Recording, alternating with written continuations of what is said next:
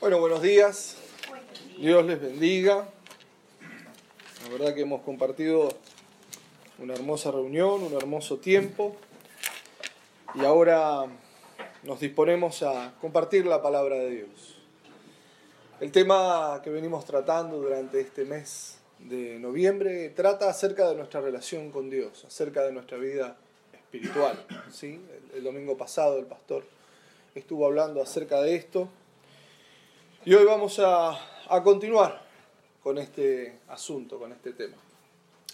Así que quiero invitarles a abrir sus Biblias en el Evangelio según San Mateo, el capítulo 7, el verso 21 al verso 23 vamos a leer. Mateo, capítulo 7, verso 21. Dice, no todo el que me dice Señor, Señor, entrará en el reino de los cielos, sino el que hace la voluntad de mi Padre que está en los cielos. Muchos me dirán en aquel día, Señor, Señor, ¿no profetizamos en tu nombre? Y en tu nombre echamos fuera demonios, y en tu nombre hicimos muchos milagros. Y entonces les declararé, nunca os conocí. Apartados de mí, hacedores de maldad. Amén. Eh, pastor hace así con la cabeza porque es fuerte el pasaje, eh, es fuerte el concepto, la idea, y justamente el concepto, la idea principal que quiero rescatar en esta mañana es acerca del conocimiento y del porqué de esta frase. ¿Por qué el Dios omnisciente, el Dios que todo lo sabe, que todo lo conoce, se dirige a personas y les dice, nunca te conocí. Porque la palabra conocer no habla solamente de un aspecto intelectual. En la Biblia la palabra conocer nos habla acerca de una relación personal. Inclusive nosotros alcanzamos el conocimiento en distintas áreas de nuestra vida a través de la práctica, a través de un constante hacer algo quizás. Y yo les voy a dar un ejemplo sencillo, básico. Eh, yo tengo un Chevrolet Corsa, modelo 210, con bastantes mañas. Es un auto mañoso, pero bueno, yo le conozco. Yo le puedo dar el manual, lo tengo en la guantera, usted puede leer el manual y está todo perfecto. Va a saber y puede hasta memorizarlo y va a saber de pe a pa todo acerca del Chevrolet Corsa, pero se va a subir a mi auto y no va a saber prenderlo. Ese es el asunto. ¿Por qué? Porque tiene sus mañas que yo conozco. Y quizás si usted comienza a practicar con mi auto, también lo va a conocer. Hay detalles pormenores que sucede justamente a aquellos que, que manejan vehículos, que se dan cuenta cuando manejan otro vehículo, que los pedales son más duros o son más blandos, que el embrague despega, que no despega, que frena, que no frena. Que frene, por favor. Eh, pero son este tipo de, de detalles que surgen ese conocer o ese conocimiento surge de esa práctica constante, de ese relacionarse constantemente. En este caso, bueno, el ejemplo del auto. En nuestro negocio, en nuestro restaurante, nosotros tenemos servicio de cafetería. Y esto sucede con, no digo la mayoría, pero con muchos clientes.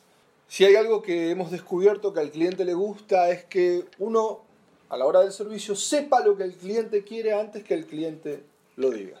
El cliente se siente mimado por eso. O sea, entra, dice buenos días, eh, maestro, le preparo lo de siempre, café cortado, mitad y mitad. O sea, hay cuestiones que son muy específicas. Pero la persona se siente, voy a decir mimada para, para hacerlo un poco más sencillo, pero se siente bien recibida eh, cuando lo conocen. Ahora, ¿cómo nosotros llegamos a ese conocimiento? A través de la práctica, porque sabemos que el tipo viene todos los días a las 7 y media de la mañana, agarra el clarín y siempre consume lo mismo pero es siempre a través de la práctica. No es que el primer día vos entrar, ah, sí, maestro, café con leche. No. Entonces el conocimiento no es eh, meramente leer un manual o, en este caso, cuando hablamos de conocer a Dios o de que Dios nos conozca a nosotros, leer la Biblia o asistir a la iglesia. El conocimiento surge de una relación personal. Eso forma parte de nuestra vida espiritual. El conocimiento es algo fundamental. Ahora, En el pasaje que, acabamos de leer, en el Evangelio de Mateo, hay algo que suena hasta escalofriante, que es lo que, cómo comienza el verso 22. Dice muchos. Yo hubiera preferido que diga algunos o otros me dirán, pero el problema es que dice muchos. Y no habla de inconversos, el pasaje habla de personas que asisten a una iglesia. Y no solo asisten a una iglesia, son personas que aparentemente han predicado el Evangelio inclusive, y aparentemente incluso han operado, no sé, no, no puedo describir de qué forma, ciertos milagros y liberaciones. Porque le dicen eso a Dios. No hicimos milagros, no echamos fuera demonios. Entonces la pregunta que debemos realizarnos en esta mañana es, ¿conocemos a Dios? ¿Dios nos conoce a nosotros? Cuando Jesús eleva su oración, hay una oración particular que está registrada en el Evangelio de Juan, en el capítulo 17. En el versículo 3, Jesús realiza una declaración en esa oración. Y dice, y esta es la vida eterna, que te conozcan a ti, el único y verdadero Dios, y a Jesucristo, tu Hijo, a quien has enviado. Si mal no recuerdo, y a Jesucristo a quien has enviado, perdón. Esa es la vida eterna. Conocer a Dios. Tener una relación con Dios. Que esa relación sea una relación constante. No se trata simplemente de pasar al altar y repetir una oración, no se trata de levantar la mano y decir acepto a Jesús en mi corazón, no se trata de, como hay algunas campañas en las que se utiliza, de llenar una tarjeta de compromiso.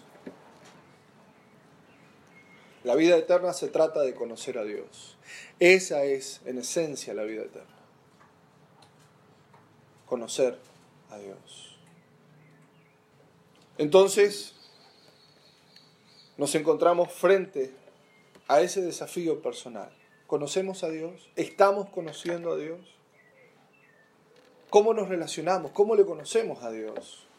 Dios se revela a través de su palabra, pero el conocimiento del que está hablando la Biblia en estos pasajes no es meramente un conocimiento intelectual. Podríamos agregar a la lista, Señor, Señor, pero yo no me aprendí la Biblia de memoria. Porque justamente no se trata de eso, se trata de una relación íntima, personal y constante. En el libro de Génesis, en el capítulo 4, el verso 1, si podés, Rocío, buscarlo. Génesis capítulo 4, verso 1, se utiliza la palabra hebrea yadá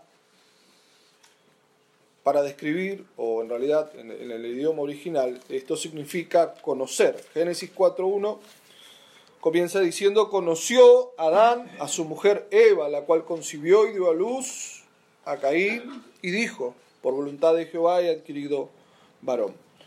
Ahí es, eh, la palabra es Yadá, conoció, y justamente se está refiriendo a una cuestión de intimidad. Cuando Adán tuvo intimidad con su esposa. Porque efectivamente, si vamos a nuestro concepto natural, ya se conocían Adán y Eva. Hace un par de, versículos o de capítulos atrás, ya se habían conocido. Pero la Biblia, cuando utiliza esta definición, se refiere al hecho de que se conocieron íntimamente, que tuvieron una relación íntima. A través de toda la Biblia vamos a encontrar distintos pasajes que hablan acerca de esto. Y acompáñeme en Primera de Corintios, capítulo 8, el verso 3 es la contrapartida de lo que leíamos en Mateo. Dice, pero si alguno ama a Dios, es conocido por él. Aquí está la respuesta en la cual podemos descansar frente a la preocupación que quizá pudiera dejarnos el pasaje de Mateo. Amar a nuestro Dios. Si nosotros le amamos, y obviamente que lo hacemos porque Él nos amó primero, seremos conocidos por Él. Pablo tiene esta certeza y quiere compartirla. Y quiere compartirla con nosotros en esta mañana. Dios a través de su palabra.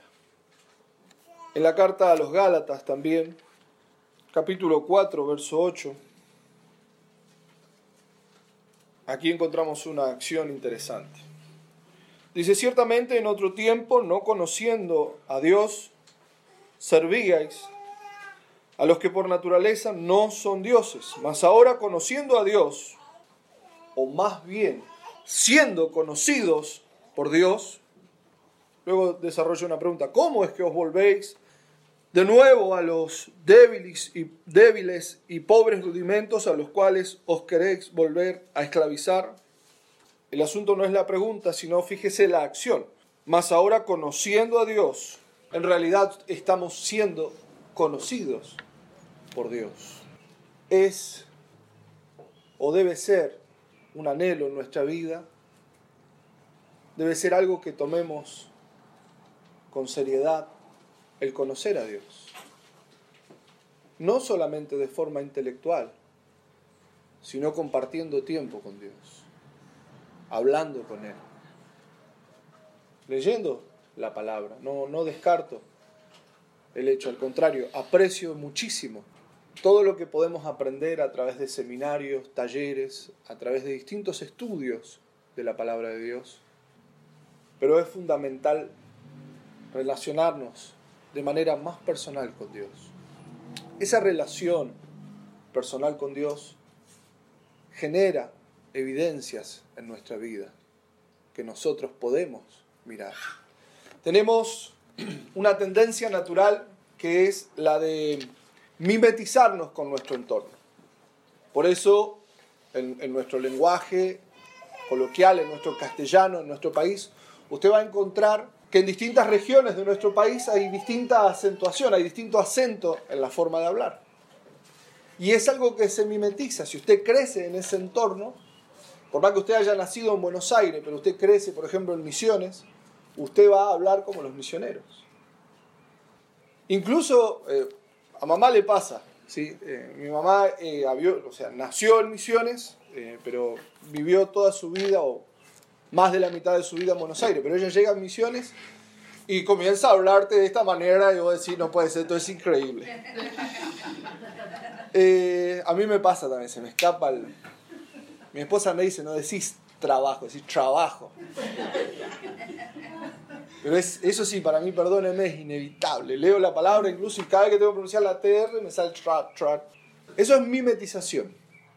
En la escuela le pasa, los adolescentes también lo experimentan. Eh, hay lenguaje coloquial de los adolescentes. En este tiempo yo la verdad que conozco solamente algunas palabras, me, trato de ponerlo lo más canchero posible con los arre y con los manzana y con... ¿Cuál más, Nera? Tirame alguna. Sí, ATR. Con mi esposa estudiamos, no, no, Buscamos un diccionario para entender ese, ese lenguaje. Ah, DEA, o NEDEA creo que es. Significa ni idea. Corríjanme, lo, lo sigo corrigiendo. Eh, pero a los chicos se les pega por una cuestión de mimetización. Es natural eso. Es natural la mimetización incluso en este ámbito, en el ámbito de la iglesia. O sea, algunos dentro de la iglesia, hermano, Dios te bendiga, la paz sea contigo. Después sale afuera, ¡eh, cómo andás, vieja! Entonces, ¿a qué voy con esto de la mimetización? El conocimiento de Dios, el compartir tiempo con Dios nos permite, en cierta manera, y a través del poder del Espíritu, mimetizarnos con Él. Ser como Él es, ser como Cristo es. Ese es el fin principal de nuestras vidas, darlo a conocer, pero no solamente de, de manera verbal, no solamente a través de las palabras, sino a través de nuestra vida. La mejor predicación es aquella que podemos expresar a través de nuestra forma de ser, a través de cómo nosotros hablamos, tratamos, ayudamos o nos acercamos a las personas. Muchas veces se, limita el concepto de la predicación del Evangelio a la evangelización a través de los folletos o en una plaza o en un transporte público. Pensamos que solo eso es evangelización. Pero no. Nuestra vida muchas veces habla mucho más que lo que podemos decir con nuestros labios. Entonces, esta mimetización es, es fruto, es producto de compartir tiempo. Así como sucede en nuestro ámbito secular, así también sucede cuando nosotros pasamos tiempo con Dios. Incluso en esa relación íntima y constante se van desarrollando distintas habilidades. Ya comenzamos a saber, por ejemplo, y le hablo en una relación natural, los esposos y las esposas, con una mirada simplemente ya saben lo que el otro está pensando. Hasta pueden tener diálogos infinitos a través de la mirada cuando están tomando unos mates. Por Andrea solemos tomar muchos mates. Eh, ella es fanática del mate, yo no era, me, hice fanático del mate por mimetización.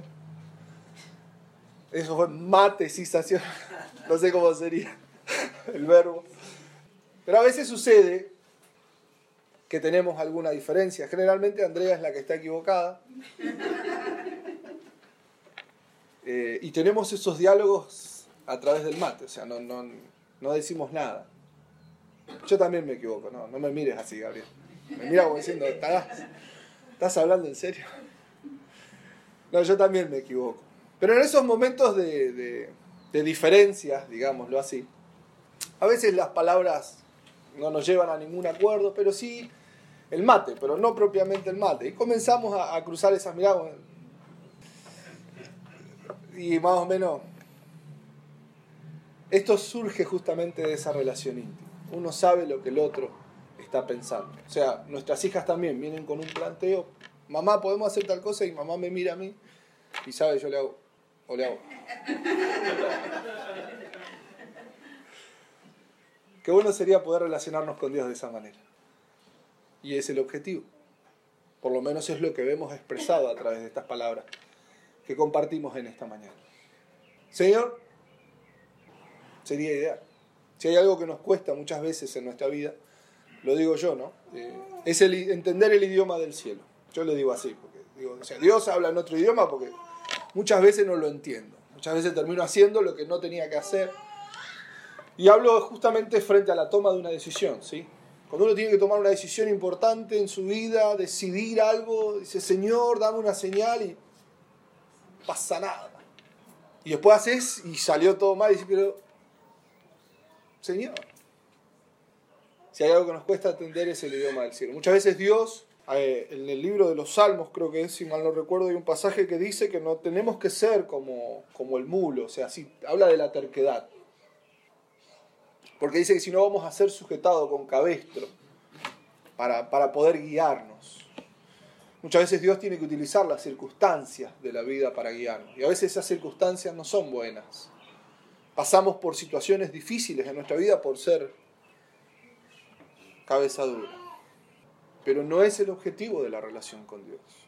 Dios quiere relacionarse con nosotros de manera íntima. Para eso envió a su Hijo Jesucristo.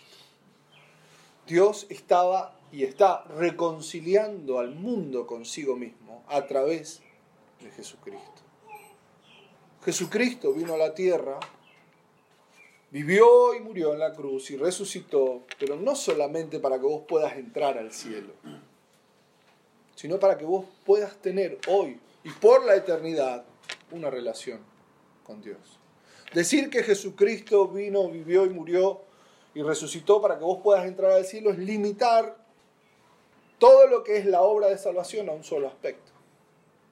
Y no se trata de eso. Se trata de lo que vos hoy podés disfrutar en esta vida. Hoy podemos disfrutar en esta vida de una relación con Dios. Estar en una posición correcta. El pecado lo que hace es apartarnos de Dios. Separarnos de Dios. Pero en Cristo somos reconciliados podemos entrar confiadamente ante el trono de la gracia para hallar el oportuno socorro. Ese es el fin, ese es el propósito.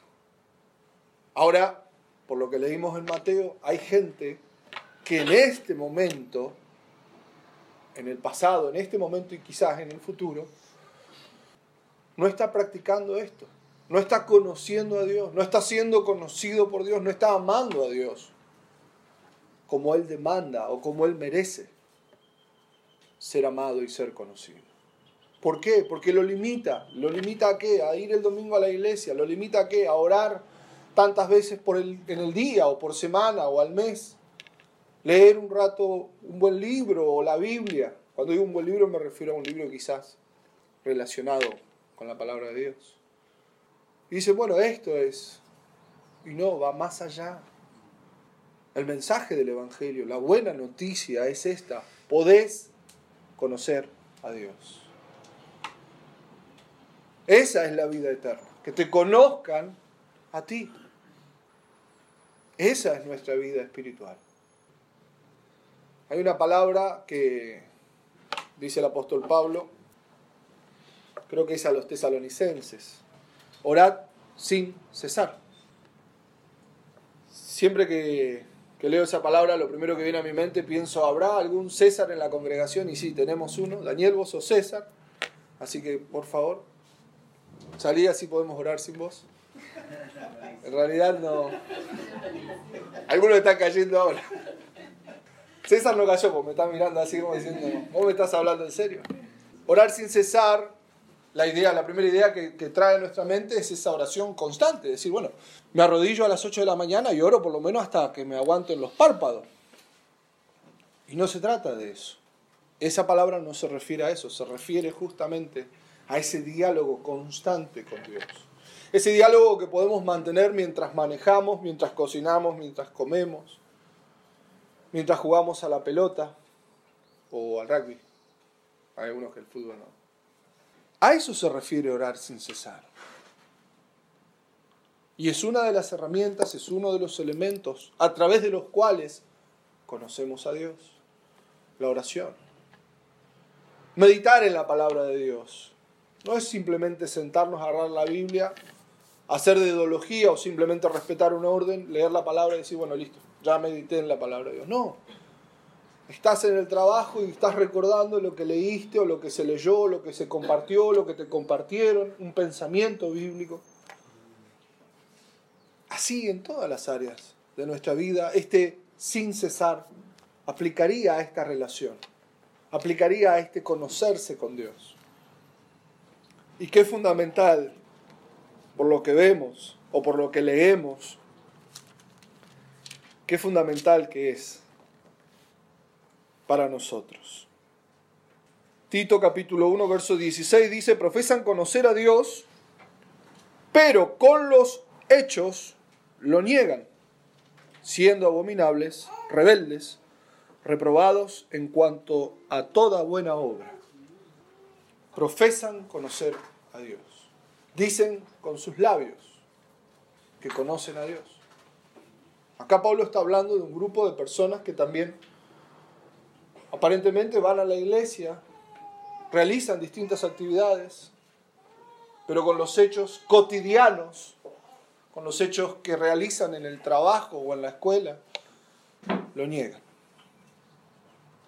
Que no, que no lleguemos a ese extremo.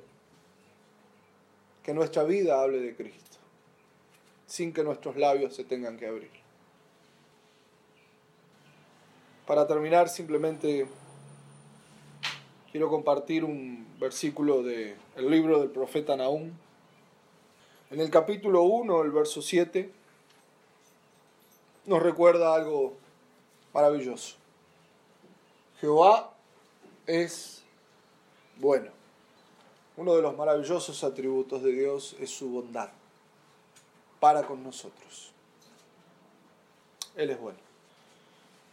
Quizás hasta el día de hoy no te planteaste esto de conocer a Dios y de ser conocido por Dios. O quizás sí forma parte de una preocupación diaria, pero no tiene que ser algo que te atormente, sino que al contrario, es algo a través de lo cual podemos tener paz.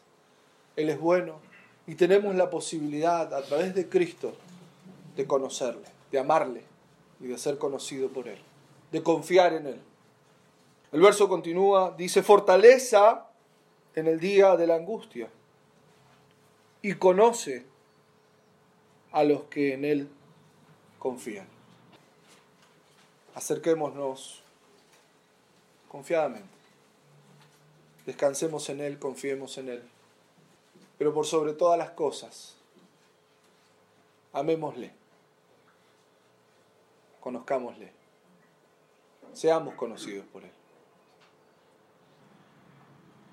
Que el Señor, a través de su Espíritu, obre en nuestras vidas y en nuestros corazones, para que este sea un anhelo en nosotros, un anhelo constante. Amén. Oramos. Padre, te damos gracias en esta mañana por Jesucristo, tu Hijo amado, por tu Espíritu Santo te agradecemos por tu palabra que es viva y eficaz, que trabaja en nuestras vidas y en nuestros corazones, Señor. Hoy venimos delante tuyo compartiendo estos pasajes que nos hablan acerca de esa relación íntima y personal que podemos y debemos tener contigo, Señor esa relación personal que se refleja en nuestra manera de vivir, en nuestra manera de andar, en nuestra manera de hablar, y que es tan importante para nosotros. Te rogamos por los méritos de Jesús en la cruz en esta mañana, que a través del poder de tu Evangelio obres en nuestra vida para que nosotros podamos conocerte, para que nosotros podamos amarte y para que nosotros podamos ser conocidos por vos. Creemos, Señor, en tu palabra y en tu poder. Confiamos, Señor, en tu palabra y en tu poder. Ayúdanos, Señor, a conocerte más. Esa es la maravillosa noticia que también recibimos a través del Evangelio.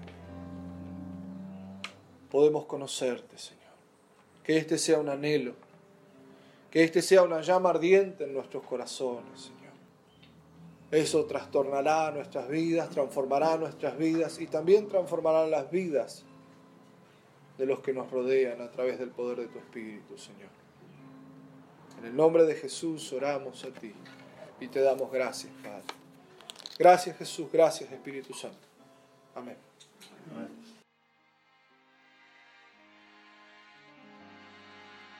Tiempos de dificultades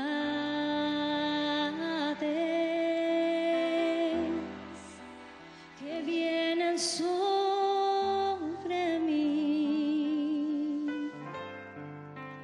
Busco la respuesta a mi necesidad.